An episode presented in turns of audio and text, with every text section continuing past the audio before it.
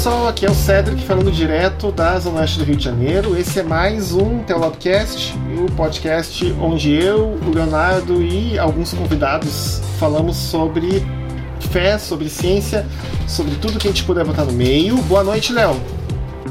Boa noite, boa noite, estamos aqui. É sempre um prazer estar aqui. É, e vamos para mais um episódio aí. Nós estamos hoje, é Uh, segunda-feira, 19 de agosto, aparentemente usando uh, uma linguagem do Asterix, né? O céu caiu sobre as cabeças né, dos paulistas hoje, né? A cidade ficou completamente escura e aparentemente, mas tá tudo bem aí, senhor Leonardo. Mais ou menos, mas tá, assim, é, cara, é, eu tava chegando lá, lá, lá de São José dos Campos e escureceu o tempo de uma forma que não fazia muito tempo que eu não via. E é engraçado que escureceu o tempo e, a, e a, a, chuva ficou com cheiro de fumaça muito estranho. Enfim, é Mordor mesmo, né? Isso, né? Pois é. E, é, aqui ainda não, a fumaça não chegou, provavelmente vai chegar amanhã, né? Baseado aí nas projeções né, dos, dos satélites uh, mentirosos, né? Do, né? Das organizações climáticas internacionais. Mas ok, uh, sem delongas, só lembrando para o pessoal que está nos ouvindo, vocês podem nos seguir no Twitter, no Facebook, no Instagram. Sempre lá como Telobcast em todos os lugares. Vocês podem, se quiserem comunicar com a gente, podem mandar um e-mail para nós, telopcast.gmail.com. Também tem um grupo de conversa no Telegram que é livre e disponível para todo mundo para quem sempre acha que a gente presta para alguma coisa, quer nos ajudar a sempre melhorar os equipamentos, fazer manutenção das máquinas, etc. E até a manutenção do próprio site, que isso tem um custo para nós. Pode nos ajudar lá no Apoia-se, apoia-se barra também. A gente descobriu, inclusive, que já tem gente apoiando, estamos muito felizes. Eu só tenho uma reclamação a fazer. A pessoa que usou o nosso e-mail para se inscrever no Poker Stars, né? Eu espero que Jesus toque seu coração Ó, oh, não faça isso não, não jogue poker, por favor, né? E não use nosso e-mail. Mas mas se você ganhar, doa pra gente. Não, eu, eu acho que o problema é o seguinte: a pessoa não tá recebendo as notificações, porque ela, ela botou o nosso e-mail no login, mas qualquer notificação que chega tá batendo na nossa caixa postal. Então a pessoa só consegue ver as notificações se ela faz login no site. Por que, que não, sei lá, criou um e-mail falso? É tão fácil criar e-mail falso hoje, né? Perfil falso rodando a roda aí na internet. Mas logo para que uh, fazer, uh, pegar o nosso e-mail para se inscrever no site Poker Online? Mas tudo bem, vamos deixar assim não vamos nos incomodar. Vamos introduzir o nosso convidado. Eu até estava conversando com ele antes da gente começar a gravação, que se tem uma pessoa na internet brasileira, especialmente na internet cristã brasileira, que pode dizer que quando eu cheguei aqui tudo isso era mato, é ele. É, e vamos então dar boa noite, dizer, uh, Sérgio Pavarini, boa noite. Boa noite, cara. Super, super legal ter sido convidado e tô rindo aqui, né? Enfim, uh, era mato mesmo. 15 anos atrás não tinha nada por aqui.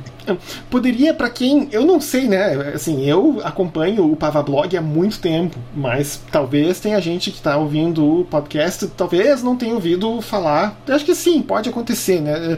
De nunca ter, claro, nunca ter ouvido claro. falar, né? Inclusive, teve gente que achou essa semana que o perfil do Leonardo, que é o Nada Novo no Front no Twitter, ele era mantido por mim e pelo Leonardo. Eu falei, não, não, olha só, o Nada Novo do Front é exclusivamente do Léo. É o Léo que mexe, mexe naquele perfil. E assim, tu poderia falar um pouco da, da, tua, da tua carreira, da tua trajetória, Sérgio, no que você trabalha? Claro, claro. Claro, olha, ah, na virada do na virada do milênio, na época que estavam discutindo sobre o bug, eu já estava trabalhando na editora Vida, eu trabalhei na área editorial um pouquinho e depois assumi o marketing. No total, eu passei 10 anos lá. E uma das coisas que sempre me chamou a atenção foi o lance da internet. Então, ah, naquele período eu tava, fiz vários cursos e sempre acreditei na internet e, e acho que nem tinha rede social ainda e desenvolvi uma série de coisas uh, relacionadas à internet, especialmente um boletim chamado VidaNet, uma newsletter, que na época, sei lá, a gente teve alguma coisa próxima a 50 ou 60 mil e-mails, era bastante, não era tão comum. Fiz uma revista que também é, chegou a 80 mil, que foi a Vida Mix, enfim, e comecei é, aos poucos passar tudo isso para as plataformas digitais. Na hora que as redes chegaram, Uh, eu não sabia para que servia, mas já entrava lá para ter uma conta, alguma coisa, especialmente o Twitter, que acho que é a, minha, a rede que eu tenho mais antiga. E comecei a continuar, sair da editora e abrir uma agência digital. E até hoje sobrevivo graças à internet. Então, a história do bug do milênio não deu certo, felizmente, e eu não perdi todo o tempo que eu investi na, nas mídias sociais. Então, é isso. Hoje eu atendo, nesse período, eu acabei me especializando mesmo nas redes. Então, eu atendo empresas, uh, celebridades, subcelebridades, igrejas, uh, editoras, assim, perfis de todos os estilos, de todos os. Uh, assim, aparece um trabalho que o cara fala: olha, eu não sei se a rede pode ajudar, eu nem pergunto qual é a área e falo que a rede social é a resposta e depois vou estudar, né, para ver o que, que dá para ser feito. Então, E pergunta aí, Léo, por favor. Não, é porque assim, vou, vou falar assim de, de, de cara que eu acho que no meio cristão talvez você seja a primeira referência na internet que, que eu tive ainda nos tempos em que o pessoal é, espalhava links do seu blog pelo Orkut. Caramba, e, é, rolava mesmo. É. E, e, e daí depois é, veio o Twitter e, e eu acho que é assim, muito. O que, uma coisa que eu achei muito legal é que você sempre mantém uma, uma, uma coerência e, e, e, e um, e, e, sem, sem, sem medo, assim, você é você mesmo, uma autenticidade que eu acho muito bacana. Isso não é elogio vazio, pelo contrário, porque nos últimos anos, acho que 10 anos para cá, surgiu muita gente e cresceu muito a questão da, da, das pessoas evangélicas se assumirem nas redes sociais e se venderem assim como rótulo de evangélico e, e, e com o tempo elas irem perdendo um pouco do brilho, né? E, e, e, e tendo posturas que talvez você pegue e fala, poxa, isso daí não, não é bacana, não, eu não concordo. E daí, assim, o que mais aconteceu nesses últimos 10, 15 anos que, que a gente tem nas redes sociais é a gente se afastar do, do, do irmão de igreja, se afastar do, do, até mesmo da, daquele cara que você achava celebridade, daquele cantor evangélico que você comprava um CD antigamente, agora nem, nem isso direito tem mais. É, enfim, é, porque assim, aquilo acabava perdendo o encanto. Né? E, e, e talvez nesse sentido é, é, é preciso ter uma postura de vida muito coerente e muito honesta para que porque rede social é assim mesmo né? A gente infelizmente tem essa tendência de de projetar um monte de coisa nas pessoas e quando elas não são aquilo que a gente projeta a gente se decepciona e descarta elas. E, e o fato de que você continua aí na mesma coerência fazendo o que você faz eu acho que é, é, é um negócio incrível porque assim é, é, para criar conteúdo na internet hoje você precisa ter muita capacidade e, e, e resistência mesmo, porque comentário desanima. é. Não, mas... não é só comentário, não. Ah, eu brinco que de manhã meu café tem Rivotril antes eu abrir o Twitter, porque 6 e 15 da manhã já está todo mundo, já está saindo sangue na internet. Não consigo imaginar como que as pessoas acordam já é, com esse grau de beligerância, assim, né? Mas você é. falou uma coisa super interessante, que assim, é, esse lance da projeção, a gente acaba ficando exposto e, por exemplo, sei lá, 10 anos de Twitter, em algum momento a pessoa vai discordar de mim. E a gente acaba perdendo assim um monte de pessoas porque dentro da persona que ela idealizou, não, eu não poderia ter, por exemplo, a posição política X ou em relação à arte eu não poderia pensar aquilo. Então, e é difícil você é, corresponder às expectativas das pessoas durante um período longo como esse, 15 anos de blog e 10 anos de Twitter, por exemplo. Então, em algum momento, a pessoa é, não gosta de algo que eu postei, e daí escreve: Estou parando de seguir porque você. Ou seja, ela desconsidera 10 anos ou desconsidera 15 anos em cima de 280 caracteres que, na verdade, as pessoas hoje buscam na, nas redes não é, pensamentos diferentes, mas suporte, ideias para suportar aquilo que elas pensam. Viés de confirmação. Viés de todo lado, né? É a eterna busca pelo viés de confirmação. Exato, é isso mesmo. Uh, Sérgio, você mencionou o, o, blog. Da onde que o blog surgiu? Como é que vem a ideia de botar o Pavablog no ar?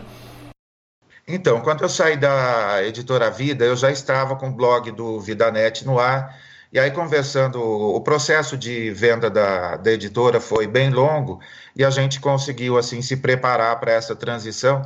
Aí eu falei, ó, o blog, meu diretor na época falou, não, o blog é seu, imagina, é a sua cara, você é o editor, tudo isso você que criou.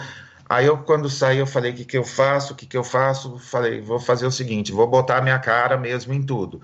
E aí coloquei meu nome, então o que era blog, blog do VidaNet virou Pavablog, a newsletter virou Pavazine, uh, enfim, eu botei Pava em tudo e mesmo sem ser um alter ego aí, até hoje, enfim, nos treinamentos, tudo é o jeito que eu acabei sendo conhecido. Agora tem, tem aquele lance, né? A, em, em, cada rede tem uma especificidade. Eu tenho falado bastante é, do Twitter, não só porque o nosso contato veio via Twitter, mas porque acho que é onde eu consigo ser mais íntegro mesmo. Como a vida útil de um tweet é no máximo aí duas horas, então, uh, exceto para aquelas buscas que as pessoas fazem, né? O que você tweetou oito anos atrás, como se ninguém tivesse o direito de mudar de opinião, né? Então, uh, eu acabo usando assim compulsivamente o Twitter. Uh, assim, sobre absolutamente todo o assunto. E uma coisa, assim, bem curiosa, que eu me sinto, assim, é, é, bem feliz, mas que o ombro dá uma arcada, assim, pesa um pouco, é que pelo número de seguidores que eu tenho, assim, muitos jornalistas, especialmente, é, a maioria deles não cristãos, eles me seguem, me acompanham e eventualmente trocam mensagens comigo. Então tem um, assim, eu não posso ter um chilique no, no Twitter, não posso ficar nervoso com o Bolsonaro e sair xingando todo mundo. É, assim, tem um, para algumas pessoas eu sou talvez o único cristão que elas têm contato, ou a única fonte cristã de alguns jornalistas, de alguns editores. Então isso acaba sendo é, diferente do é, número, porque um monte de seguidor qualquer qualquer adolescente, qualquer youtuber tem, mas você falar com um determinado uh, segmento de pessoas que comanda essa área, vamos dizer, de influência, isso é uma responsabilidade assim super grande que eu exerço com temor e muito tremor, mais tremor do que temor até. É, eu, assim, eu me identifico com essa fala porque eu sinto a mesma coisa em uma proporção bem menor, claro. Mas eu, eu, eu, sinto isso, que às vezes eu sou a, o único contato de algumas pessoas com, é, com alguém que é cristão e que está nas redes sociais. E, e, isso é uma responsabilidade. Você tem, que, você tem que lidar com isso. Não que você seja menos autêntico. Eu, eu acabo sendo eu mesmo, sem, sem grandes problemas, principalmente no Twitter, que eu acabo usando mais que as outras redes. Mas é, você, você acaba ponderando algumas coisas e, e agindo mesmo para para passar a melhor mensagem possível para as pessoas. Essa, essa é a verdade. Não, né? sim. E nesse período de trevas, cara, graças a Deus que qualquer pequena luz já faz diferença. Mas é, acho que nunca foi tão complicado como essa fase que a gente está vivendo. Sim, sim. E eu ia te falar uma coisa, é, assim, você deu um mote aí de, da gente estar tá no, num período de trevas. E eu acho que se tem alguém com experiência não só no meio digital, mas sobre o meio evangélico, é você. É, e você já teve em editora, você já você tem uma larguíssima experiência na internet, você viu surgirem movimentos via internet, você viu, entre aspas, é, e isso é bem entre aspas mesmo, a, o estudo de teologia virar uma espécie de moda na internet. E você viu toda a história aí, desde 2000 e pouco até 2019. E para mim está bem claro que nesse período, assim, embora muitas coisas que estão acontecendo e desembocando hoje, talvez a gente visse dentro das igrejas desde aquela época, e, e eu tenho uma autocrítica que talvez é, nós, enquanto cristãos, não tenhamos sabido lidar com algumas dessas coisas, e enfim, mas isso é uma posição muito minha a gente sabe que mudou muito, mudou tudo, né, de 2000 e pouco para cá. Eu lembro que, assim, e isso eu conto da minha vida cristã, né? Assim, eu, tenho, eu tive vários momentos na minha vida cristã. Eu tive, eu comecei para a igreja aos 11 anos e, e, e, larguei aos 17, passei uns 4, 5 anos desviado. Mas nesse período dos 11 aos 17, é, era um período pré-internet ainda, assim, você não tinha rede social, não tinha nada do tipo, né? Eu sou de, eu sou de 83, então você até tinha internet, mas você tinha muito pouca, né? Muito, não era algo popular ainda. E, e, nesse período eu tinha muita vergonha de falar que eu era evangélico, porque evangélico tinha aquele estigma que a sociedade tinha trazido do evangélico, que era a senhorinha de saia e o senhorzinho de terno indo para a igreja com a Bíblia debaixo do braço e era esse o estigma. Né? E para piorar, a senhora de saia com a perna peluda ainda, né? Exa é, infelizmente. E, e isso, isso, isso era o estigma. Mas assim, hoje eu dou, poxa vida, quem dera esse fosse o estigma da evangélica. hoje, né? Não, e, e além disso Mas... também tinha o estigma do, da questão do dinheiro, né? Você ia ver, por exemplo, revista Veja nos anos 90 fazendo capa de manchete sobre os evangélicos com um cifrão desenhado junto com a cruz, né? É, mas isso daí, assim, isso ainda acabou sendo um negócio muito restrito à Universal e algumas outras igrejas na época.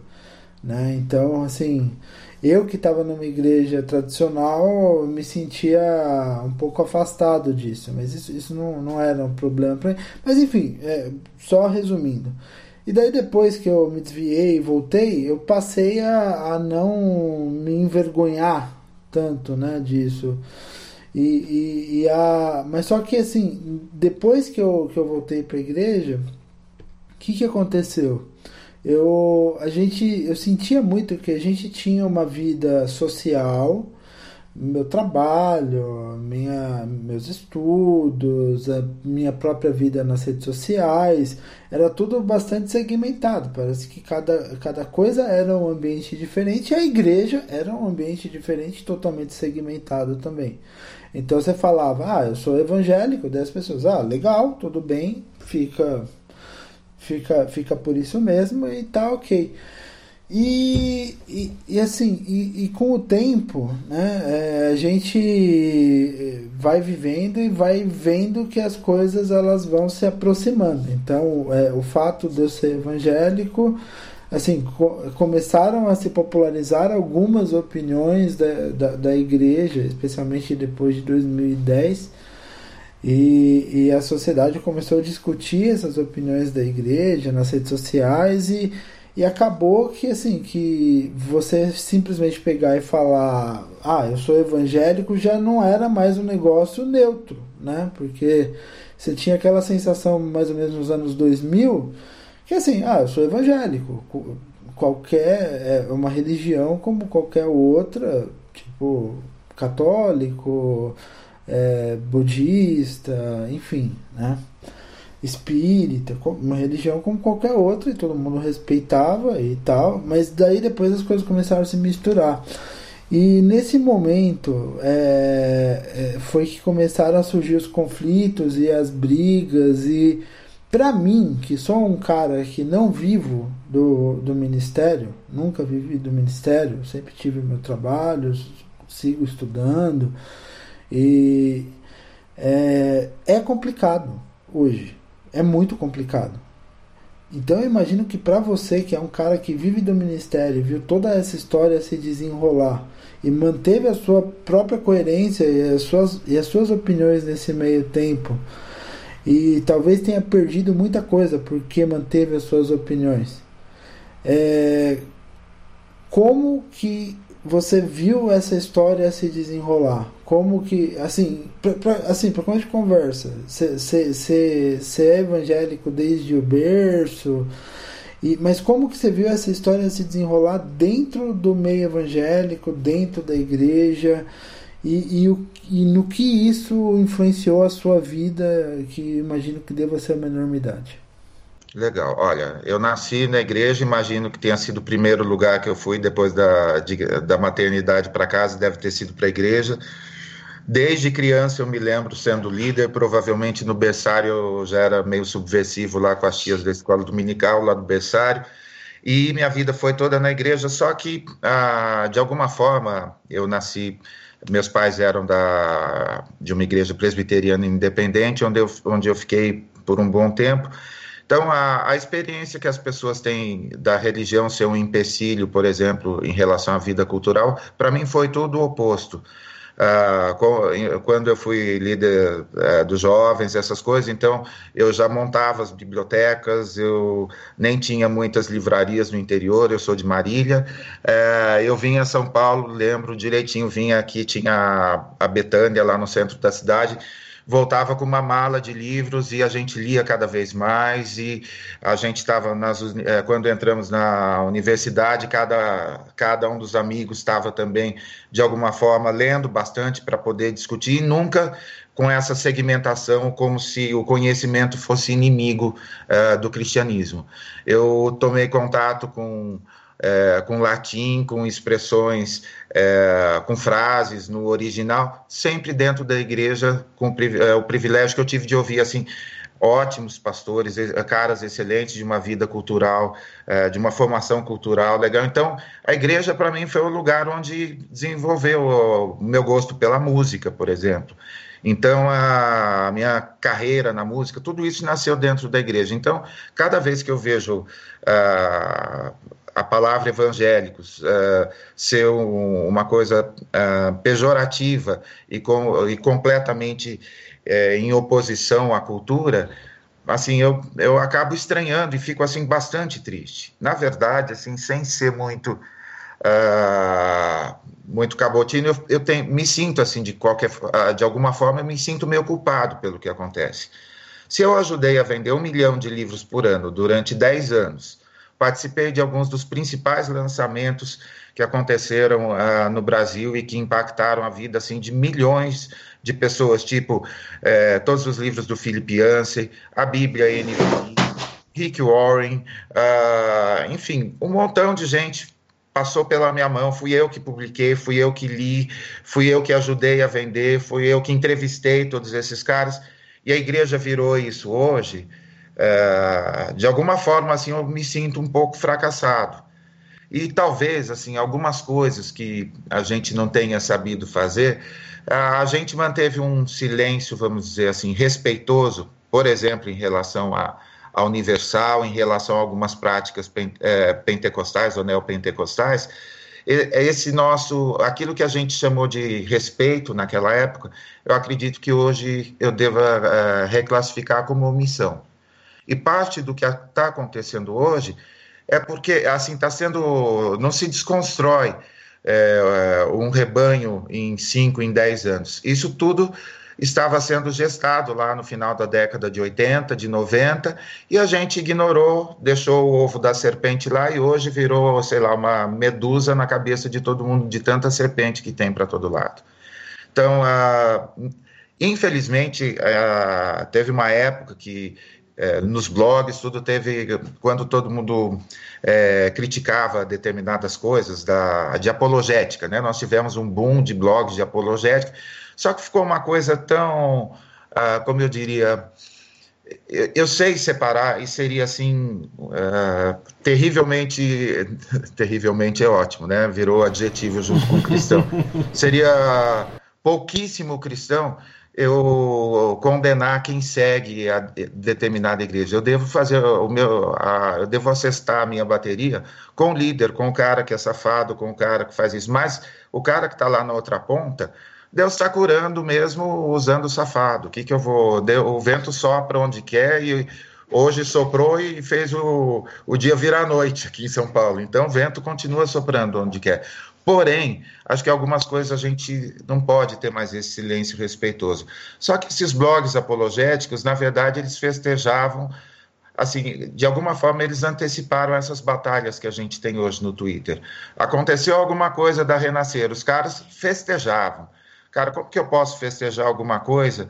É como se eu fosse, a mão fosse festejar que o, o pé levou uma topada. É o corpo que está sofrendo a dor.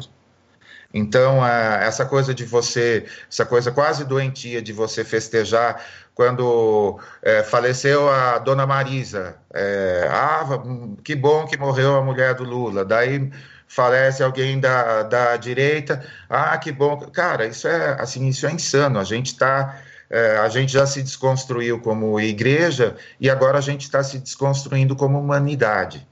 Então, eu vejo assim, é, com preocupação e ao contrário das outras fases, eu não sei exatamente o que fazer.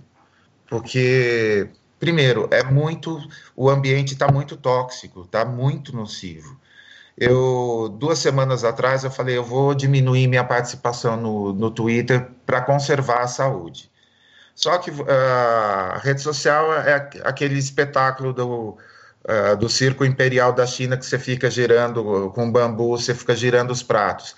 Se você para de girar, o prato cai, e quebra, ou você desaparece da rede. Uh, eu capitaneei ou ajudei na campanha da Dona Marina, lá, aquela senhora de Brasília que é, foi arrastada com os balões no braço tal, o site Razões para Acreditar pegou o meu post, é, eu ajudei, a, era para arrecadar 10 mil, a gente arrecadou 90 mil para ela, Aí eu falei, pô, que legal. E naquela semana eu tive 5 milhões de impressões no, no Twitter. Todo mundo. Cara, a hora que eu falei, vou diminuir um pouquinho, eu recebi o relatório semanal. Eu tive 200 mil impressões naquela semana que eu achei que eu tinha diminuído tipo 10% do, do tempo que eu ficava. Então isso é uma escravidão, porque é, se eu não. Hoje eu passei o dia fora, se eu não encontrar um tempo de interagir ou de retweetar alguém, você acaba desaparecendo no meio desse lixo todo que está acontecendo. Então, a, você manter a coerência é difícil, você buscar o conteúdo que hoje é o rei da internet, é o rei da publicidade, hoje tudo se resume a conteúdo, especialmente a storytelling. Então, você uh, ter todo esse conteúdo, antes da gente conversar, eu já estava aqui pensando. Amanhã cedo eu entro na Rádio Presbiteriana, é, para falar sobre redes sociais e tenho que falar de alguma coisa super quente. E aí, o que, que eu falo? Então, ou seja, o tempo todo eu estou buscando é, algum conteúdo para. E algum conteúdo normalmente externo, porque eu não julgo nem que eu tenha um bom conteúdo. O Ed escreveu no prefácio do meu livro até que eu sempre engano as pessoas, porque eu posto uma coisa, a pessoa acha que eu penso isso, depois eu posto uma coisa contrária, e na verdade é mais ou menos isso. Eu respeito assim, é, é um mantra. Você não vai me ver usando a palavra, por exemplo, ah, os fundamentalistas, ah, os conservadores. Eu não, assim, eu sofro na pele o que é você ser rotulado. Eu já sofri muito e continuo sofrendo hoje. Ou discriminação é, por ser evangélico, enfim. Ah, eu não posso criar, alimentar isso dentro, dentro do meio do rebanho que vai, com o qual eu vou passar a eternidade toda com todas as discordâncias teológicas, eu vou passar a eternidade. Então, vamos ver se eu consigo melhorar um pouquinho aqui para já conviver com eles, né? Uma pergunta, você falou ali no meio do, da sua resposta sobre o, a, o que você chamou né, da era dos blogs de apologética, que também alguns eu acabava acompanhando. E uma coisa que eu percebia, eu não sei se é uma impressão minha, aí você me corrige, que com o tempo, sim, você viu que as pessoas foram ficando. Eu vi, pelo menos, não foi você que viu, desculpa. Né? Que as pessoas, especialmente os apologetas, foram ficando mais amargos e aparentemente, assim, mais bem mais felinos uns com os outros ao ponto tal de já começar meio que se achar na autoridade de excomungar os outros e chamar um outro de herege, etc, etc. E depois o que eu tenho observado, não, não acompanho, esses, alguns desses blogs ainda existem, mas os que eu vejo assim aparecendo no Twitter, etc., a maior parte todos eles guinaram para a direita. Né? Não sei se você observou isso também com o passar do tempo, Sérgio.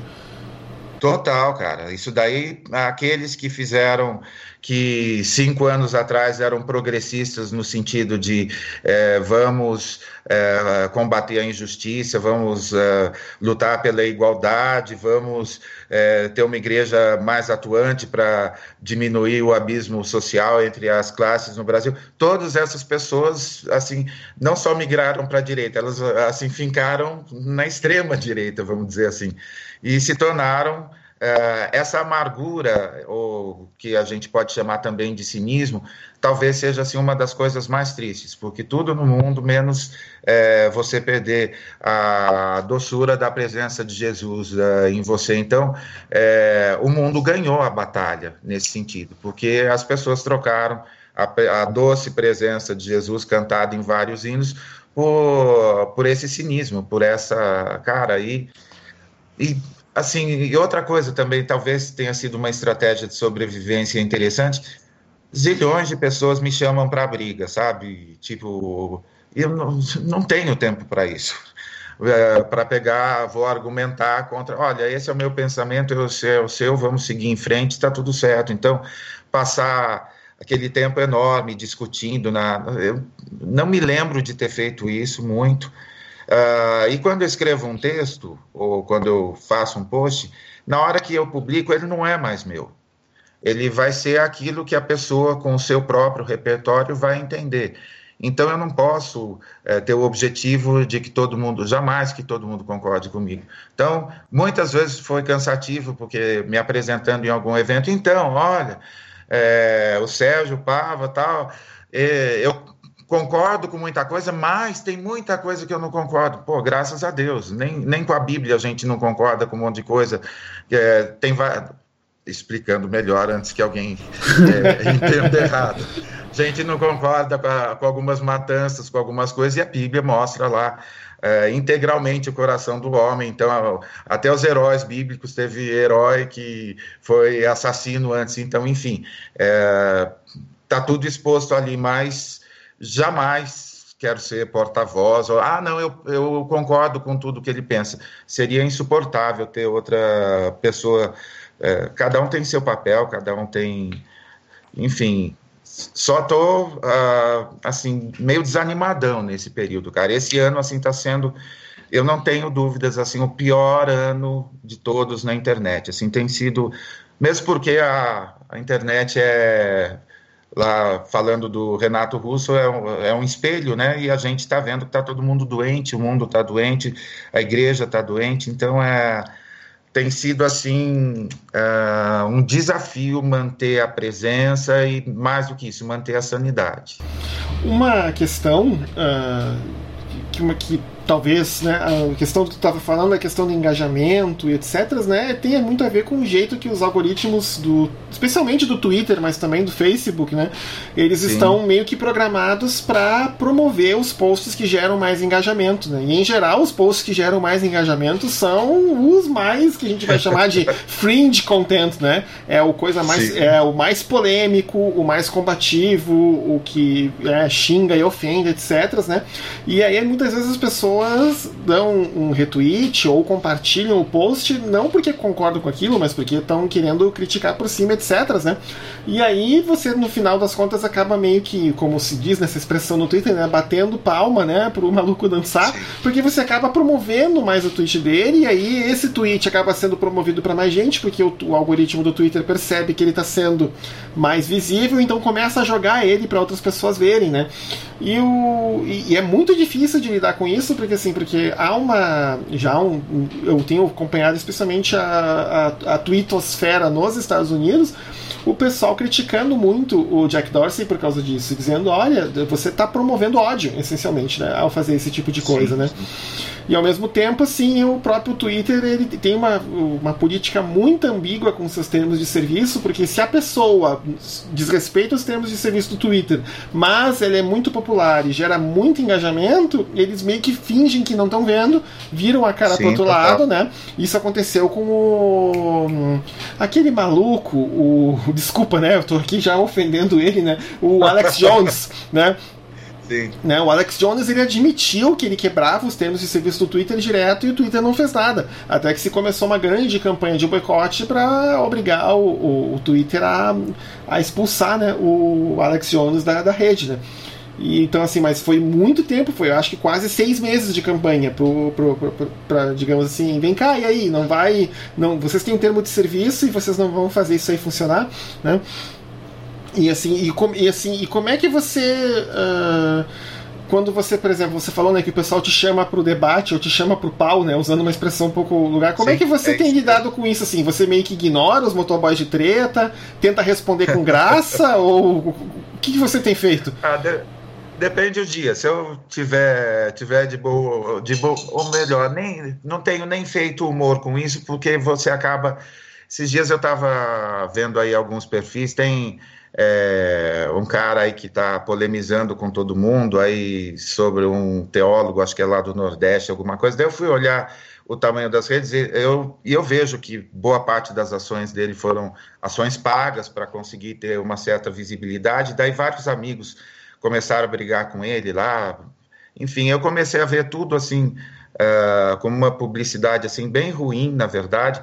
É, detesto quando as pessoas falam que isso é marketing, porque eu sou marqueteiro e marketing não tem nada a ver com publicidade enganosa, né?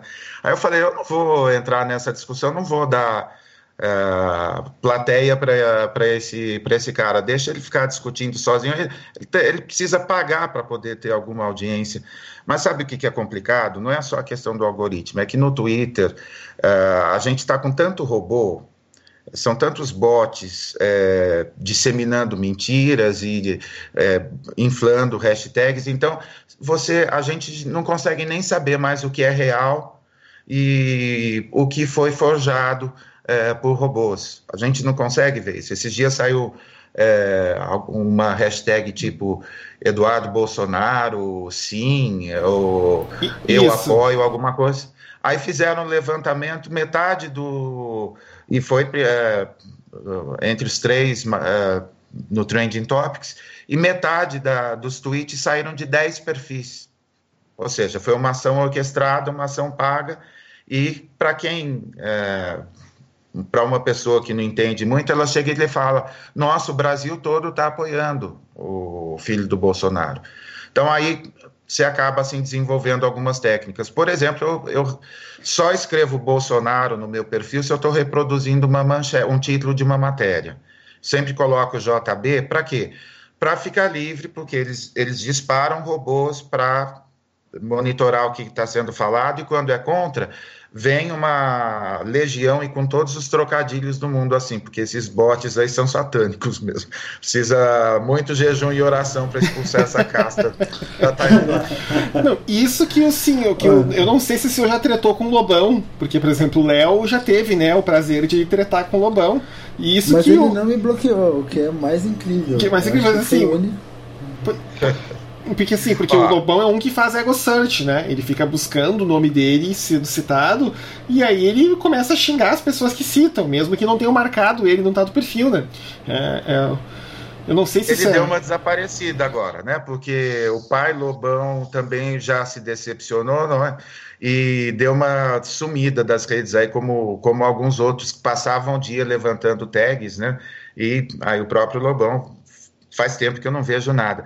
Pô, mas uh, falando sobre bloco, eu estava na, na semana passada conversando com, com um amigo. Eu, assim, é, é, não vou citar o perfil, mas ele deve dar para imaginar quem seja, porque ele é comentarista esportivo, e ele tem 50 mil pessoas bloqueadas. 50 mil seguidores bloqueados.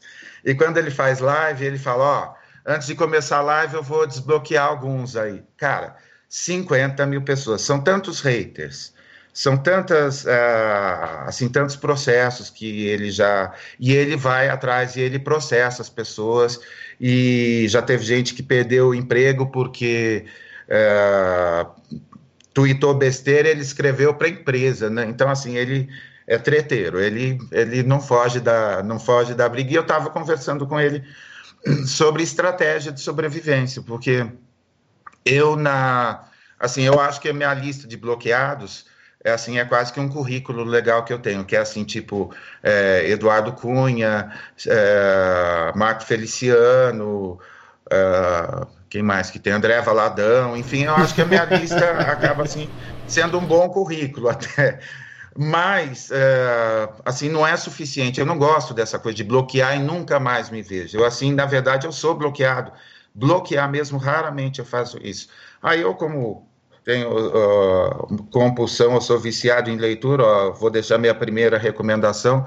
O que fazer com os babacas e como deixar de ser um deles livro tem dois meses que foi lançado por um filósofo francês super gostoso, pequenininho, o que fazer com os babacas e como deixar de ser um deles. E ele cita assim, ó, pode perder as esperanças.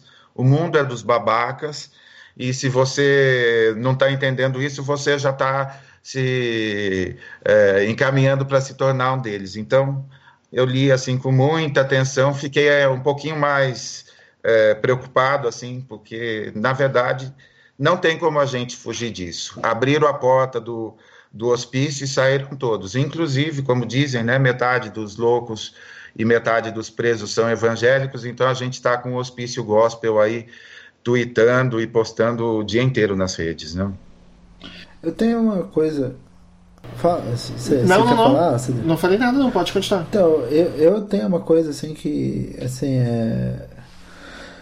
Pra mim, é, é esse, esse processo né, de, de tentar conviver com, com o meio gospel é, é, é tem sido bastante complicado e, e, e, eu sei que muita gente deixou de, de frequentar suas comunidades. Eu, graças a Deus, encontrei uma comunidade é, que, que que, que em que eu acredito assim não só no, nos posicionamentos mas principalmente no, na vivência com as pessoas mas muita gente não teve esse privilégio. E, e eu acho que um dos grandes fenômenos que inclusive já era detectado no censo de 2010 mas provavelmente se fortaleceu muito nos últimos anos é o dos evangélicos desigrejados. E você que está mais por dentro do mercado editorial, existe já uma, é, uma demanda para esse pessoal, para esse pessoal que ou se declara ex-evangélico e não, não, não quer ir mais nenhuma igreja, ou se declara desigrejado, né? E, e, e e mas continua acreditando em Deus, continua buscando de outras formas. Hoje em dia você pode ouvir pregação na internet, você pode interagir com outras pessoas, enfim, já existe uma demanda é, e, e, e, e é, há, há um crescimento perceptível mesmo desse, desses grupos ou, ou ainda não é algo relevante para o mercado editorial?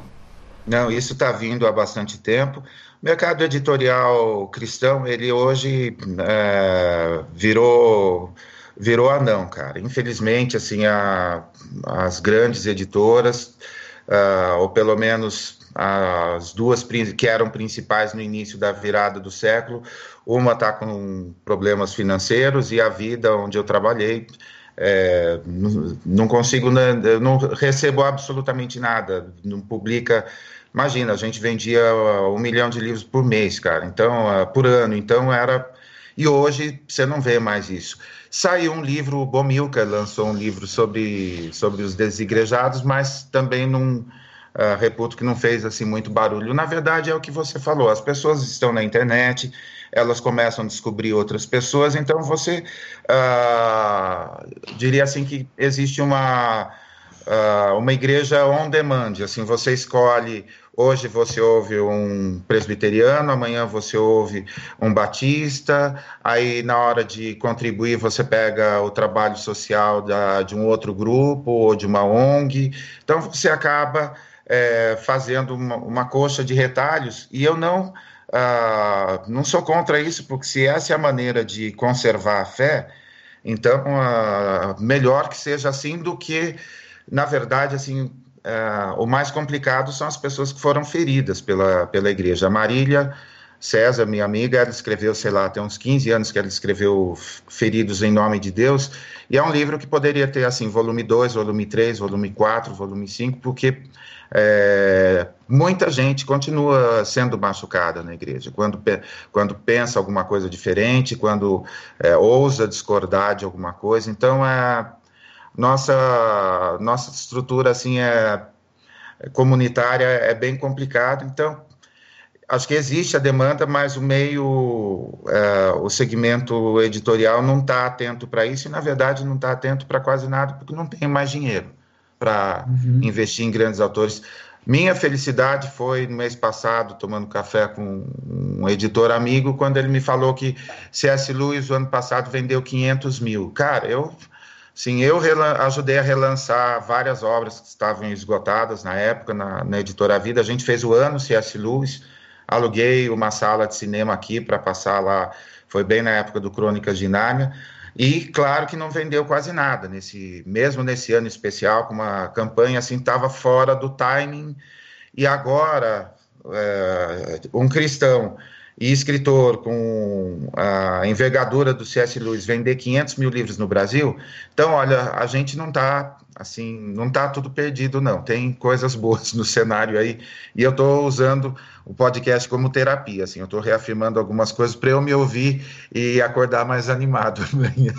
eu tenho uma pergunta sobre o mesmo tema, mas é um enfoque diferente, é sobre essa questão dos desigrejados, mas não do ponto de vista do mercado editorial, do ponto de vista mesmo das pessoas.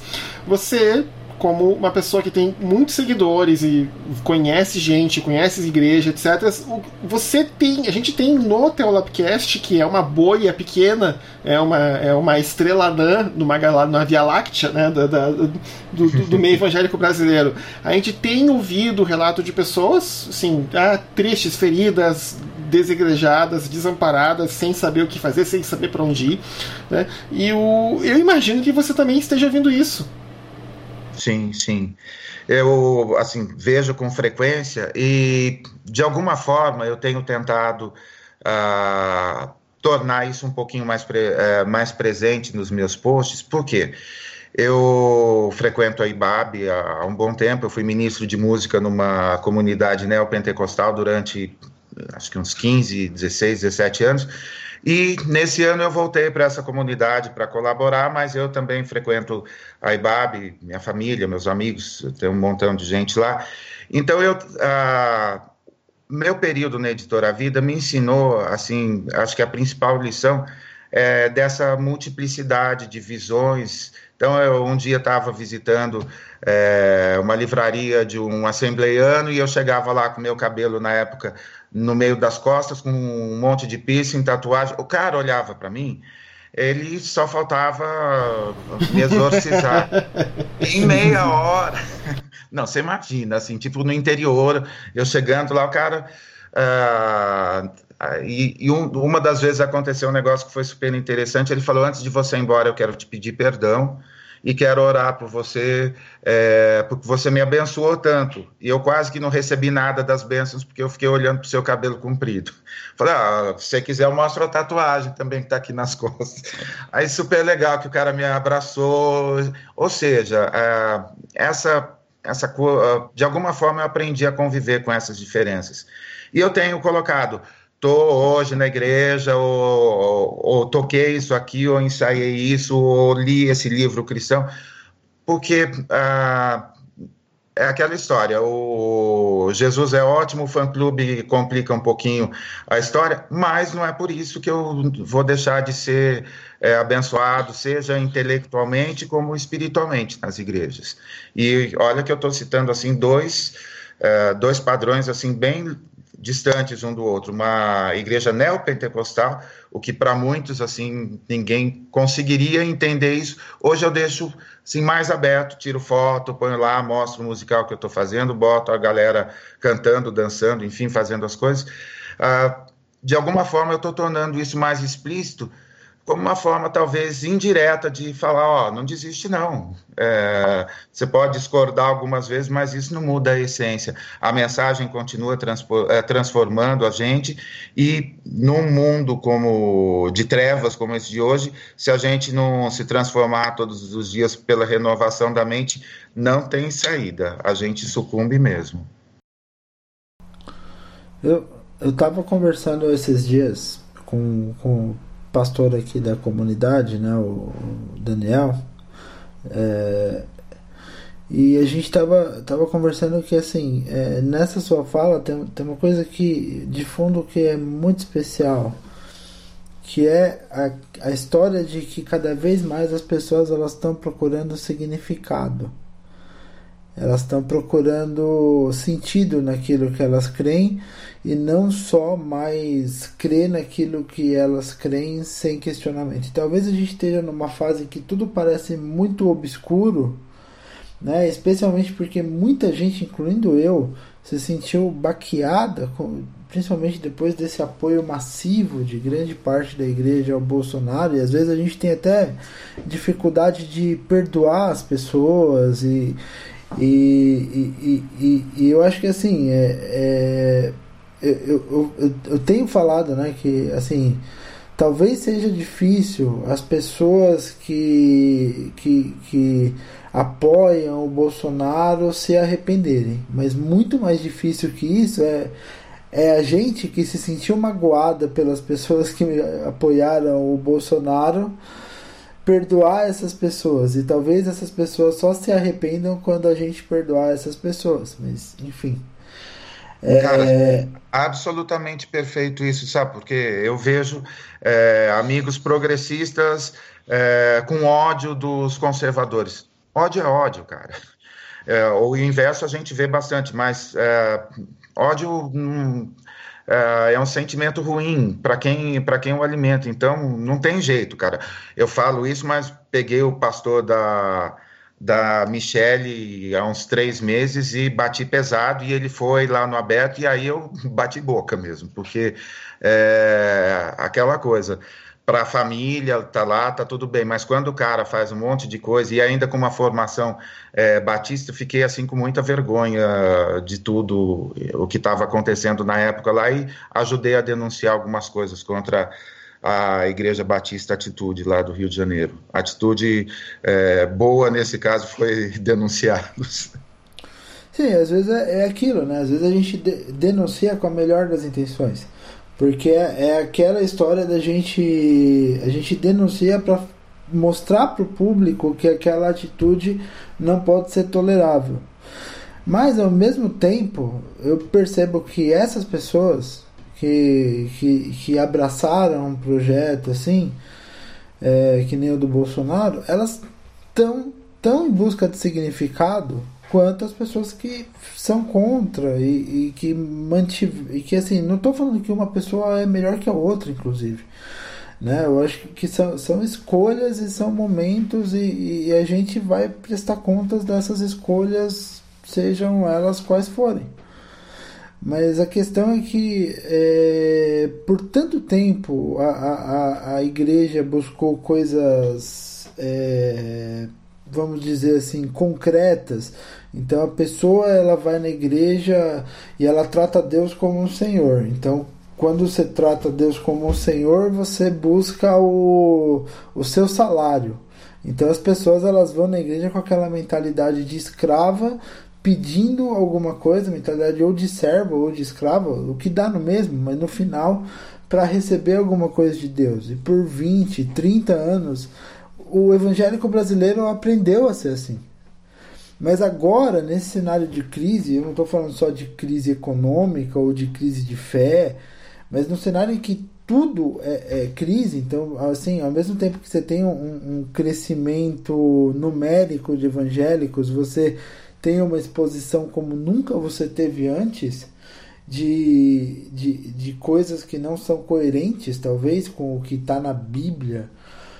É, e, e, nesse, nesse cenário de crise, eu vejo que as pessoas cada vez mais estão começando a, a perceber que não é essa coisa de, de ser o servo que busca mais, de ser o, o, o sujeito que vai na igreja buscar uma bênção de Deus.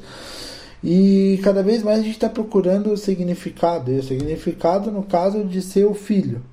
De ser o filho, assim, que você sabe. É, e eu acho que essa ideia de, de, de ser filho ao invés de ser o servo está na raiz de um dos grandes conflitos da, da igreja evangélica brasileira, que é uma questão que infelizmente acaba indo, acaba influenciando quase todas as denominações, que é a questão da salvação.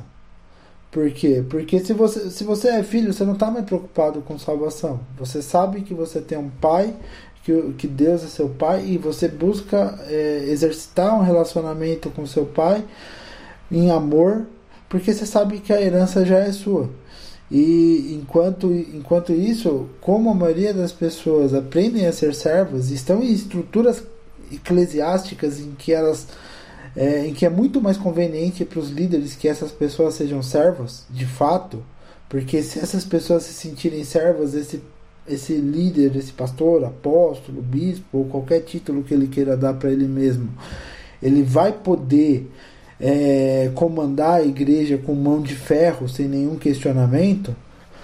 Então, se as pessoas se sentem servas, elas não, elas não têm essa noção de herança. Então, elas vão ter um problema diário, cotidiano com salvação. E daí é só o pastor chegar no púlpito e falar: é, você, se Jesus voltar amanhã, você sabe para onde você vai? Pronto, acabou. O pastor já tem a igreja toda na mão. E, e, e as pessoas elas estão cada vez mais frustradas com isso, porque é, os líderes exigem um padrão das pessoas e é, e é o que é o que está no feridos é, no, no, livro lá no, é, no ferido em nome de Deus e está cada vez mais comum você vê que as pessoas estão saindo da igreja porque elas buscam significado mas é, você não vê ou quase não vê é, é, o encontro desse significado no fato de que a gente é filho de Deus e a gente já tem uma herança, a gente não tem mais problema com isso. Então, o nosso papel aqui é servir aos outros para que as outras pessoas também entendam que elas são filhas de Deus igual eu. É, e, e, e, eu e, e, toda essa reflexão é, é justamente para perguntar é, você que está mais é, que está enxergando esse, esse movimento, você consegue perceber essa autocrítica, essa, essa opção por ah, agora é, esse modelo de igreja em que a gente vem buscar coisas de Deus já não está mais dando certo. Vamos exercitar a relação, a relação com Deus e a relação com os nossos irmãos, que afinal são e eles chamam irmãos por um motivo né? Você, você tem conseguido, assim, apesar de tudo, nesse momento complicado, nesse momento difícil na nossa fé, é, você tem conseguido perceber perceber isso, perceber uma virada, perceber até mesmo é, um pouco de, de arrependimento em, em, em, algumas comunidades e uma busca maior mesmo por esse modelo mais relacional e, e, e, e por essa coisa, né, pela recuperação dessa coisa que tinha muito antigamente nas igrejas, apesar de tudo, mas de, de um tá ajudando o outro, de um tá convivendo com o outro, de você ter essa, essa coisa de você não usar o irmão na igreja só para você conseguir alguma coisa dele, mas de você de, de fato desenvolver relações saudáveis para que todo mundo se, se desenvolva na fé, né? Você tem percebido isso? Uh, a, uh, vou responder de uma forma que parece assim um pouquinho contraditório, mas eu acredito assim que primeiro a, a gente, como sempre, né, a gente aqui é sempre atrasado. a gente não aprendeu ainda a usar a internet para favorecer você usar alguma, você usou algumas expressões que eu considero chave: relacionamento, intimidade, é, liderança. Então, vou citar um exemplo. Mês passado, o Ed falou: vou fazer uma live e imaginou que faria alguma coisa aqui para São Paulo para poder ter mais pessoas na, é, na, nas células, nos grupos familiares, enfim, alguma coisa. E pediu para as pessoas se inscreverem, que, que eles fariam uma live durante 30 minutos e depois disso as pessoas iriam conversar, continuar o papo, cada uma na sua casa. E foram cadastradas, ele falou, ah, sei lá, algumas centenas de igrejas. Ele recebeu, a IBAB recebeu, sei lá, mais de 3 mil comunidades cadastradas em 30 países. 30 países. Então, hoje, quando ele fala na, na, na quinta-feira, das 8 às 8 e meia, é, tem um delay de 12 horas até os irmãos do Japão participarem da mesma coisa, daí eles só eles assistem o, o que foi gravado antes. Você, tá, você consegue mobilizar pessoas, ou seja, essa coisa das paredes físicas, elas não existem mais hoje. E a internet é bastante interessante para você desenvolver relacionamentos. Problema nosso é que a gente tem aquela síndrome do pregador da Praça da Sé e fica falando, falando, falando, falando, falando, e Deus usa para salvar, mas salva um irrita um milhão. Então a internet é um espaço de ouvir, ou então citando o Rubem Alves, é da arte da escutatória. Então, por exemplo, eu já ajudei assim é, pessoas que estavam perto de se suicidar, porque eu observei alguns tweets, observei alguns posts e fui lá no direct e escrevi, tá tudo certo aí, cara. Ninguém fala que quer colocar um ponto final na vida porque hoje é, o sol não está brilhando. Ah, não, não está mesmo, isso é verdade ah, algumas substâncias que a gente secreta, elas não fazem diferença entre meio, uh, se o meio é virtual ou se ele, se você está na frente da pessoa. O cérebro uh, acaba entendendo que existe intimidade. Por isso que para muitos adolescentes eles se abrem com amigos que eles nunca viram e que só têm contato pela internet, mais do que com os amigos uh, pessoais que eles se relacionam.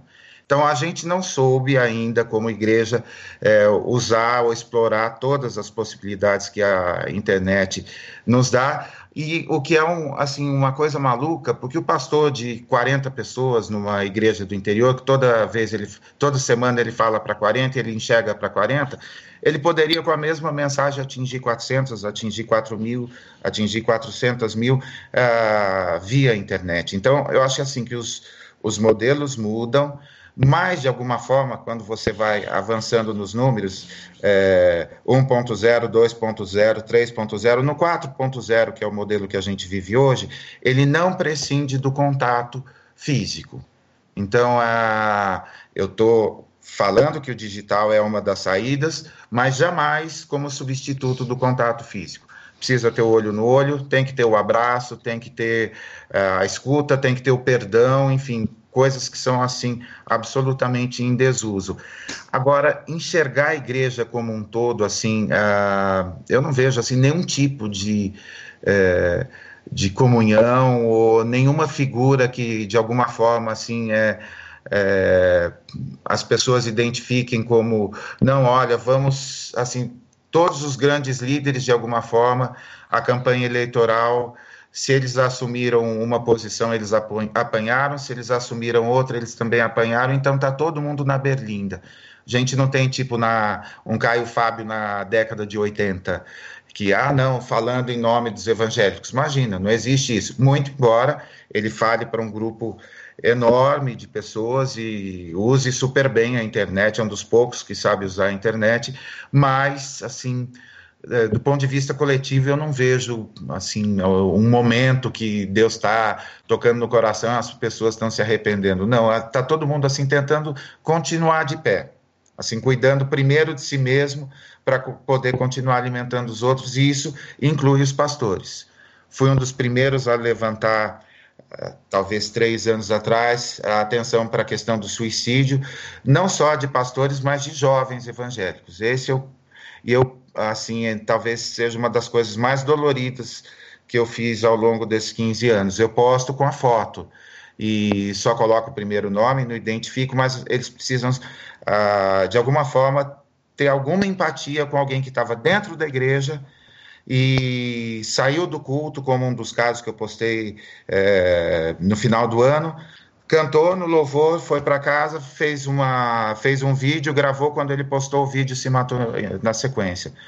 Não é possível que a gente ache isso normal ou que a gente não cabe na nossa caixinha de respostas que ah ele não era convertido, não ele foi é, tomado pelo diabo alguma coisa. Não, a gente não precisa de resposta. A gente está precisando de empatia para ver que tem gente sofrendo perto da gente. E quando a gente cuida das dores de quem está perto, as nossas ficam menores. Essa é uma questão assim que me move muito. Me comove e, e me move. Não, é mais do que isso, né? É, é, sobre a questão do suicídio em específico, existe um enorme preconceito do, do evangélico, que é aquela associação automática de que é fruto de uma leitura rasa da Bíblia de que ah, o cara se suicidou, portanto ele vai para o inferno, que é mais uma implicação daquilo que a gente acabou de conversar de que o grande problema do evangélico brasileiro e de alguns evangélicos, principalmente nos Estados Unidos, é a questão da salvação.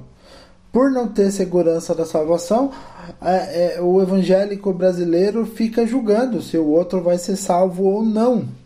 Né? E sobre essa questão do suicídio, inclusive, eu queria deixar de recomendação. Não sei se você viu, mas o Ed, se não me engano, na semana passada falou sobre isso no Celebrando a Restauração. É, é eu soube que ele iria falar, mas eu não vi. Eu não vi. Eu ouvi, fantástico. Muito bom. Mesmo porque a gente teve um caso triste na IBAB, assim, bem recente e de uma pessoa que participava de alguma forma dos serviços lá, assim, uma pessoa que não frequentava, uma pessoa que estava lá e a família continua lá e foi uma coisa assim uh, horrível. Eu me lembro uh, um pouco antes de sair da editora Vida, a gente publicou o livro uh, como que a gente chamou de como superar a dor do suicídio, que era um missionário oriental, me lembro se coreano, alguma coisa que o pai dele também evangélico, se suicidou. E aí ele escreveu esse livro, onde pela primeira vez a gente conseguiu trazer uma leitura assim, onde é, a compaixão era maior do que o julgamento, inclusive questionando essa coisa de que se matou, é, já foi para o inferno. Então, claro que não vendeu muito, mas 20 anos atrás, de alguma forma, a gente tentou trazer um pouquinho de luz para essa, essa discussão. E assim, as coisas são públicas. É, o vídeo, esse vídeo do menino, ele cantou a música que é de um amigo meu, inclusive. É, cantou a música que ele estava no culto, começou a chorar, falou: é tudo mentira isso, eu não estava vivendo isso lá dentro, ninguém me ama coisa nenhuma, é, eu tem anos que eu tô lá e ninguém presta atenção em mim, e chorando, chorando, e daí no final, obrigado, gente, manda é, um beijo e quando os amigos foram ver, já. Cara, é assim. É um sinal, sei lá, de não de falência da igreja, mas assim de que a gente, é, a nossa humanidade, eu falei isso hoje já, a nossa humanidade está indo embora. Você não ser tocado por isso, acho que, sei lá, é, a gente esqueceu o que, que é, assim, quais são os pilares, as raízes do, do Deus que se chama, se autodenomina amor. A gente virou ódio tudo, né? Mas sabe, uh, Léo e Sérgio, uh, por exemplo, essa semana que passou, uma pessoa muito conhecida no meio evangélico declarou que, olha, uh, né, o Mark Sampson lá da Hilson na Austrália, olha, eu tô perdendo a minha fé nessa igreja que eu tô vendo, e aí ele delimitou os motivos do porquê que ele estava não acreditando em mais algumas coisas que ele acreditava. Ele disse que ele continua acreditando em Deus, mas em relação ao que ele viu de igreja, ele não tem mais certeza, porque ele começou a questionar. E as pessoas, em vez de tentarem lidar com isso com um pouco de graça, a reação, a primeira que foi, foi cair de pau. Tanto assim, lá fora, do, nas respostas que eu vi assim, dos posts dele, no, ao post que ele fez no Instagram, como também aqui no mesmo do Brasil. O pessoal caiu de pau, assim, falta de graça total. E eu tenho visto isso em muitos casos uh, aqui no Brasil também. Vamos lá, desde o exemplo da. Vamos começar lá, vamos voltar um pouco no tempo, na tragédia da Kiss por exemplo. O que eu mais Sim. vi foi, né, se tivessem na igreja e não tivessem numa casa noturna, é. né, poderiam estar vivos em vez de estarem queimando no inferno, né, e coisas desse tipo, assim, para coisas e vai, vai pegar aí as tragédias para frente. A tragédia da Chapecoense também é a mesma história. Não demorou um dia para um idiota conseguir descobrir que o nome da companhia aérea lá que estava levando é o nome de uma entidade, não sei o que, asteca, e que o avião estava consagrado ao capeta, e pronto, já achou a resposta, né? Porque aquela questão que o Léo falou, as pessoas estão procurando também por resposta, e sim, querem uma certeza de tudo que está acontecendo, querem as respostas para tudo, né? Não há espaço mais para dúvidas ou para dar um espaço para de repente alguma reflexão. E também é uma consequência, no final das contas, do fato de que a gente, com o tempo, a gente reduziu o papel de Jesus, né? Jesus, que era para ser a questão da implementação do reino, que era para ser aquela questão né, de como do, do, de quem a gente deveria olhar para olhar para o Pai, se a gente quer conhecer o verdadeiro caráter de Deus, se a gente olha para Jesus, não. Jesus virou mais ou menos o tipo, eu já usei essa expressão aqui no podcast, né, o ministro de assuntos pós-vida. Essencialmente, ele é a única coisa que ele serve, entre aspas, é para checar o nosso passaporte pro céu, ver se ele está carimbado por Jesus, e eu estou fazendo uma citação, né, a um forró pentecostal nessa hora, né, e dizer, tá bom, pode passar ou não, né, fica por aqui que não é, não é, esse, não é essa a questão. Né? E a gente, como reduziu o papel de Jesus a ser só isso, só esse tipo de fiscal ou bedel de salvação, né? E acaba sendo isso, né? A preocupação das pessoas. Né? É uma coisa bem. É, assim, é muito, muito complicado. É assim.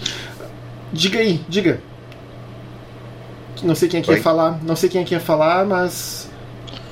Não, é só voltando mais uma vez a questão da. Assim é, da expectativa em, em Jesus só no pós-vida. A gente inverte aquela fala de Paulo, né?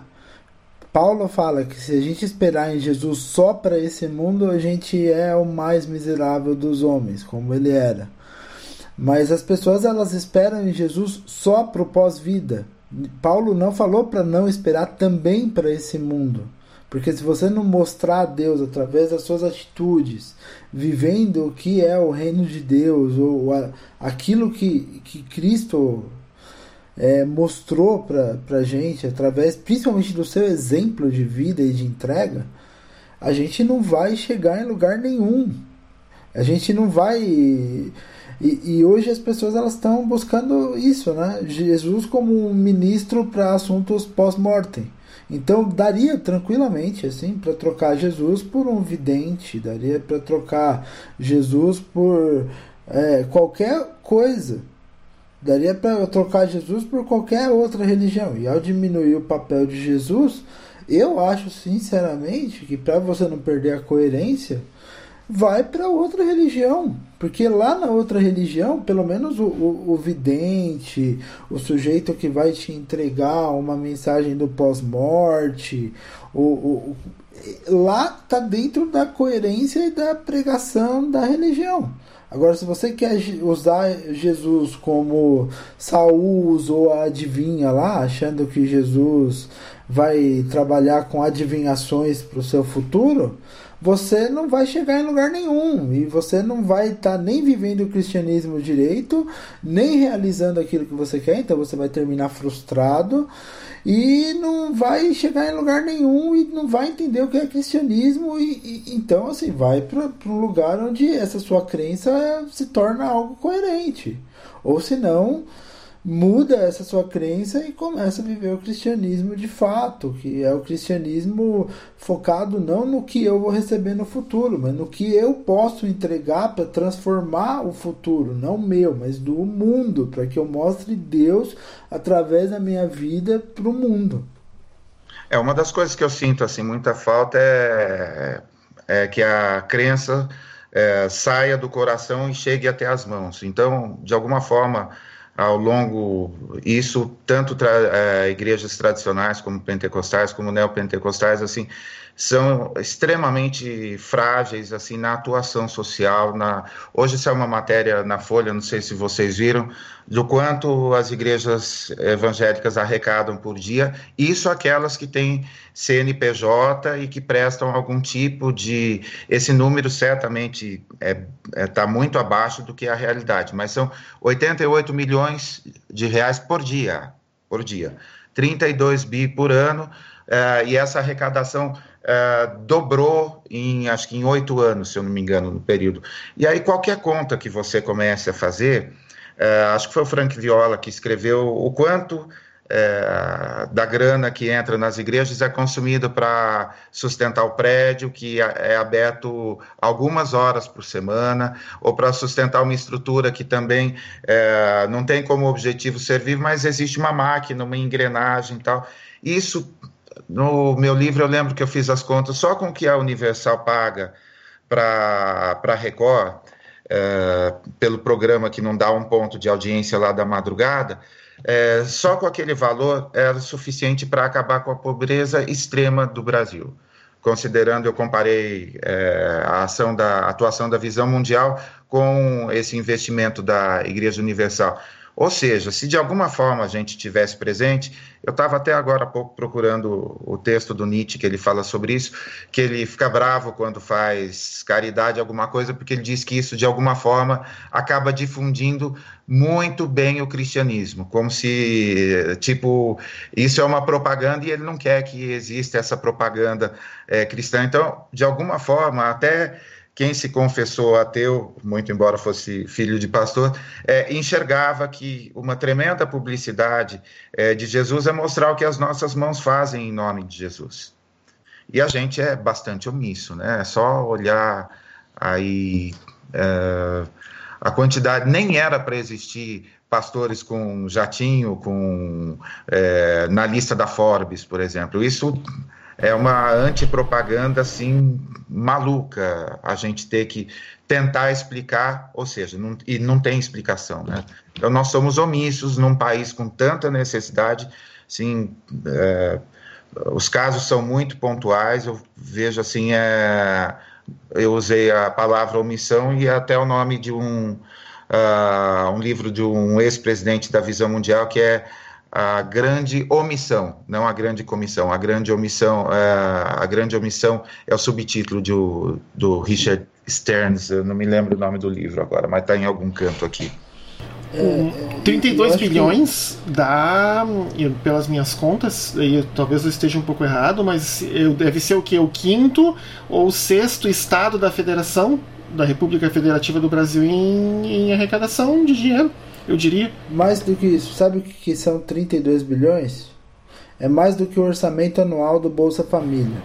É, Olha isso. Não, a Copa 2014 foi 25 bilhões. É, foi 25 bilhões em oito anos, né, para fazer os estádios e as outras coisas todas. Né? É. Mas o que eu, assim, imagina, se agora se, se as igrejas cumprissem o seu próprio propósito ou o que elas determinam para os seus membros, e dessem o dízimo disso para ações sociais. Foi exatamente o que eu pensei agora. Não estou falando de 80%, tô, eu imagino só o dízimo já seria, sim, transformaria o país. Transformaria o país.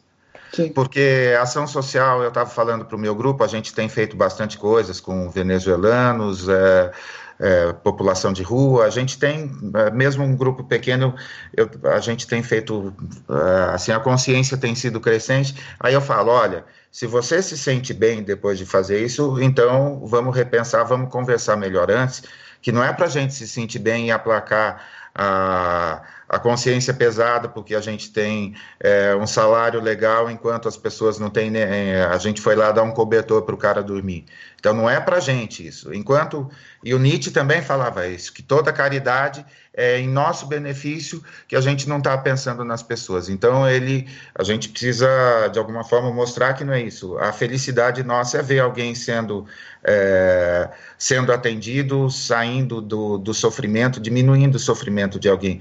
E numa época com o desemprego que o país tem, a gente olhar essa soma gigantesca, passando pelos cofres uh, de milhares de igrejas, eles falam em 25 mil igrejas no Brasil, e todo mundo sabe, durante a crise as igrejas aumentam ainda mais, porque aí vai ter o voto de fé, a oferta do não sei o quê, para a corrente do emprego, enfim, no meio da dificuldade aumenta e aumenta exatamente para coisa negativa. Então a gente, de alguma forma, precisa, essa questão tem me tocado e certamente vai ser algo que eu pretendo mexer assim uh, nos próximos meses, especialmente assim de dar visibilidade para quem está fazendo alguma coisa legal.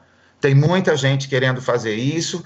É, nesse sentido, é, uma boa parte dos brasileiros é mais cristão do que a própria igreja, né? É. Pois é. Uh, Léo, tu tem mais alguma pergunta? Eu acho que, assim, só para para finalizar, Sérgio, é, hoje, com, com toda, to, toda a sua vivência, toda a sua experiência de vida, qual que é o seu prognóstico otimista e qual que é o seu prognóstico pessimista para a igreja brasileira nos próximos anos? Ai, ai, ai. Olha, eu sou sou partidário do Ariano Suassuna, um realista esperançoso. É, muito embora eu seja sensível às vezes demais com as questões e fique é, bastante triste, eu quero acreditar que de alguma forma se eu me movimentar com, a, com as gotas que eu tenho em mãos, é, de alguma forma eu vou ajudar a suprir alguma coisa. Então, quanto mais a coisa fica complicada, eu, muito embora triste ou muito embora, uh, assim, fique pessimista em relação às coisas, eu não paro de trabalhar, eu vou agir de alguma forma com todas as forças e acho que de alguma forma o lance de você assim crescer na tolerância. Esses dias eu estava olhando assim para alguns trabalhos que eu faço e como eu sei que tem pessoas de correntes políticas diferentes, eu nunca toquei nesse assunto e a gente consegue fazer coisas lindas juntos. Muito embora um seja bolsomínio e o outro seja é, esquerdopata, estamos todos assim, quando a questão ou quando a sensibilidade para as coisas de Deus é maior, essas questões se tornam secundárias. Então, de alguma forma, acho que está na hora assim de do nosso de ter um batismo de sensibilidade e meu prognóstico é legal. Eu quero recuperar o que eu não fiz lá atrás na Editora Vida, ou não fiz no início do Twitter. De alguma forma, nos próximos meses, nos próximos anos, eu quero. Peço a Deus que uh, me permita participar de alguma coisa que melhore assim esse estado uh, ruim das coisas que está acontecendo hoje. E se está ruim, pouquinho de luz já vai fazer diferença. Então, uh, vamos deixar nossa pequena luz brilhar. Eu vou deixar uma pro, pro Sérgio uma frase do filósofo cristão Dallas Willard. Ele, numa entrevista, perguntaram para ele né, o que, que, ele achava né, do futuro da igreja. Ele respondeu o seguinte: Olha só, a mega igreja ali da esquina vai fechar a igreja de Cristo vai sobreviver. A mega esquina, a igreja da esquina, não sei, mas a igreja de Cristo vai sobreviver. Ele falou assim, né? Essa era a esperança dele para o futuro. Um, é uh, Pavarinha, a gente quer ser respeitoso do seu tempo e, assim, vamos passar para aquela já para os encerramentos do, do, do episódio e é aquele momento em que a gente sempre abre para recomendações diversas dos nossos convidados, né? Sempre dizendo né, que o jabá é completamente permitido e legal aqui né, no podcast. Você mencionou né, que você escreveu um livro que queria fazer, quer fazer propaganda dele? Então, o livro está esgotado há bastante tempo. É, foi um livro super, super gostoso de escrever. Eu escrevi é, lições espirituais que aprendi com rock brasileiro. E, em vez de versículo, eu coloquei um trecho de rock em cada página. E era assim sobre reflexões sobre a igreja mesmo, sobre a vida cristã, usando o rock e não a Bíblia. Então, é, pena que está esgotado, mas eu vou encontrar o editor em breve. Eu vou vou ver se eu consigo pelo menos transformar em e-book para que quem não viu na época possa possa ter acesso. Mas me permita só falar um projeto que eu estou uh, gestando e uh, deve acontecer eh, em breve, aí eu imagino que em 60 dias deve ser lançado. Eu pretendo lançar tipo uma plataforma uh, de apoio de marketing digital para as igrejas. Pensando exatamente nas igrejas pequenas, no pastor que eu citei como exemplo aí, é, de uma igreja de 40 pessoas e mostrar para ele que usando corretamente as redes sociais é possível ele ampliar não só o alcance, mas amplificar a relevância uh, no mundo. E como isso parece ser uma coisa exclusiva das, sei lá, das 10 maiores igrejas do Brasil, e eu, todos os dias eu ajudo corretores a vender apartamentos de 200 a 8 milhões de reais. Uh, já ajudei novelas a ter mais audiência, já ajudei a eleger políticos e graças a Deus que tinha cláusula de confidencialidade e ninguém precisa ficar sabendo quem foi. então, uh, já usei a internet para tanta coisa, eu quero ajudar os líderes, ajudar os pastores a tornar a romper a fronteira geográfica, a, fronteira física das suas comunidades, com um projeto para ensiná-los a usar a internet para ir por todo mundo com um clique só. Não, legal. Uh, Léo, tem alguma recomendação? O, o, o, o Sérgio ele falou do C.S. Lewis no, no, no meio do episódio e, e eu nem sei se está esgotado, mas um dos livros dele que mais me, me tocaram e que e que o, Sérgio obviamente deve conhecer, mas é, é, fala muito sobre os tempos de hoje é o Grande Abismo Grande Abismo. Eu publiquei esse. Foi, era da editora Vida. Eu não sei se está esgotado ou não. É, pro, não sei, eu não sei de verdade se está esgotado ou não, mas para mim é, é, um livro que ele fala muito especificamente sobre o que é o nosso tempo, né? Que, que, que é essa, essa coisa, né? De, de você é, eu gosto muito do estilo de escrita do, do C.S. Lewis, que ele usa um pouco da, da fantasia para trazer mensagens muito poderosas.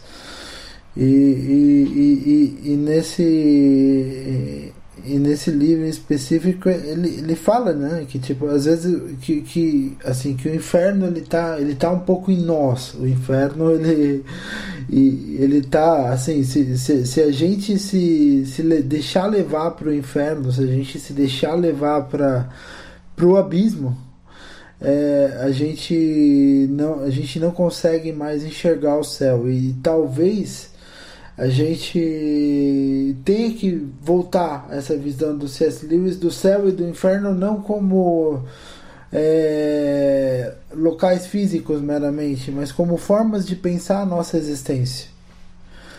Então, para mim acaba sendo acaba, acaba sendo uma lembrança muito valiosa, pro, principalmente para esse momento que a gente está vivendo tão atribulado em vários sentidos. Excelente, cara, muito legal. Então, ó, vou ficar, vou aproveitar e deixar uma das minhas frases é, favoritas dele: tudo que não é eterno é eternamente inútil. E a gente, tudo que a gente faz tem consequências na eternidade. Então, que isso, apesar do papo ter sido pessimista, mas que isso é, reacenda em nós a certeza de que a gente está tocando vidas e a gente está é, tocando na, no plano eterno. No, isso tudo aqui que está acontecendo vai passar e tomara que passe mais rápido do que a gente imagina, mas as vidas que a gente está tocando, só na eternidade que a contabilidade divina vai mostrar assim tudo aquilo que a gente gerou de frutos e que de vez em quando ele permite que a gente veja uma frutinha aqui outra ali. Ah, legal. Eu vou deixar como recomendação, de repente, não sei se o, se o Sérgio conhece os livros, mas para a questão dos desigrejados, né, não tem muito livro mesmo em português.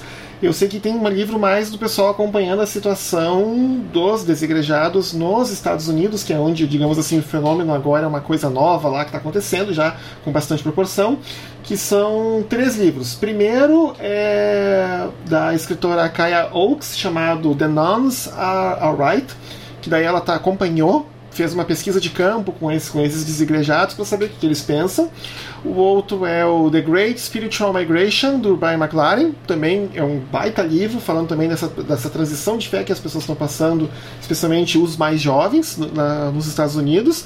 E um Cara, é um dos meus autores favoritos e lamento profundamente quase nada dele ser publicado aqui no Brasil. Pois é, né? e o outro também que é um livro muito legal, que é a jornada pessoal da Rachel Hell Evans, dela ter saído da igreja e depois ter voltado, que é o Searching for Sunday. Né, que eu tô lendo, é muito bom o livro que ela, que ela, que ela escreveu. Eu, eu lamento muito que ela tenha falecido tão jovem, que eu acho que ela tinha, né, a gente pensa né, em realidades alternativas, né, que ela tinha muito para escrever sobre muitos assuntos, mas eu me vou ficar feliz com o que ela deixou para nós antes de, antes de falecer, no, agora no meio do ano. É. E também um outro livro que eu tô lendo, que é de, Editora Vida, inclusive, que foi uma das poucas coisas que traduziram do Brian Zando para o português, que é Incondicional, que é um livro que é um estudo dele sobre perdão é, que essencialmente está sendo uma porrada na cara, porque tem algumas coisas lá que ele está falando que, dada a nossa situação no Brasil e essa questão de que o chamado de Jesus para o perdão é um chamado incondicional, está sendo. Eu estou tendo problemas com isso é, sendo sim uma porrada na cara para ler, mas está sendo muito bom ter um, digamos assim, um pouco de conforto em uma coisa que ele fala, que eu vou deixar aqui para vocês antes de encerrar, que ele fala o seguinte, que perdoar não é esquecer, perdoar não é um convite para enterrar as coisas embaixo do tapete. Ao contrário, perdoar, a primeira coisa que se faz quando perdoar é rememorar o mal que foi causado. E ele usa como exemplo a história de José quando os irmãos dele, depois que Jacó morre, eles acham agora José vai nos matar, e José responde: Olha, vocês intentaram mal contra mim mas Deus usou o mal de vocês para fazer coisas boas. É, então ele fala né, que a primeira coisa que José faz é relembrar o mal, não com o intuito de, de, se vingar, né, de repetir o ciclo de vingança que vem desde Caim e Abel até hoje aqui na história da humanidade mas sim pelo fato de que, olha, eu estou trazendo isso à memória para expor isso como uma coisa ruim e para dizer chega, né? Acabou, não, o perdão está aqui e eu não vou me vingar de vocês por causa disso. Então, espero que sirva, né, de um pouco de consolo para vocês. Uh, gente, então. Sensacional. Sensacional, né? Esse livro é muito bom. Uh, Sérgio, de novo, obrigado pela disponibilidade e pela conversa gostosa que a gente teve aqui no, no podcast. Muito obrigado tá, por poder, poder uh, fazer a entrevista com a gente. Prazerzão. Bem, eu queria agradecer também. Só aumenta a admiração. Foi um prazer conversar contigo. É, e, e, e, vai ser um prazer continuar te acompanhando aí. Também deixo aberto o convite se precisar de alguma coisa da gente. Qualquer coisa a gente está aberto aqui no nosso espaço, que é, que é humilde, mas a gente deixa aqui aberto de coração. Oh, super obrigado, prazer enorme. Espero que quem estiver ouvindo a gente de alguma forma seja alcançado pelas nossas reflexões, que não são exatamente, pelo menos no meu caso, não são sinônimo de que sejam corretas, mas uh, uh, de alguma forma que elas balancem aí a o, no, o nosso comodismo e, e, os nossos sentimentos ruins, né? Essa história do perdão, de tolerância, enfim, que a gente saiba levantar essas bandeiras. Super obrigado, foi uma delícia conversar. Só lamento não conseguir dormir agora, porque, claro, que vou atrás dos livros que você falou e procurar para ler alguma coisa. Você não deveria ter feito isso agora, você deveria ter mandado isso amanhã de manhã para mim, que eu não vou Sinto muito. quando eu não achar os livros, tá? Não, mas sim, estão todos na Amazon. É, o, uh, tanto Ótimo. o Incondicional, que está em português, né, na Amazon, os outros, os outros dois, os outros três, infelizmente, só em inglês mesmo. Né? Não, demais, adorei as dicas. Não, tá bom então. Gente, então, para quem está nos ouvindo, esse foi mais um episódio do Telopcast um podcast em que a gente tenta falar de e ciência e tudo mais que a gente pode meter no meio. Muito obrigado por, pela nossa audiência. Boa noite, gente. Boa noite. Boa noite.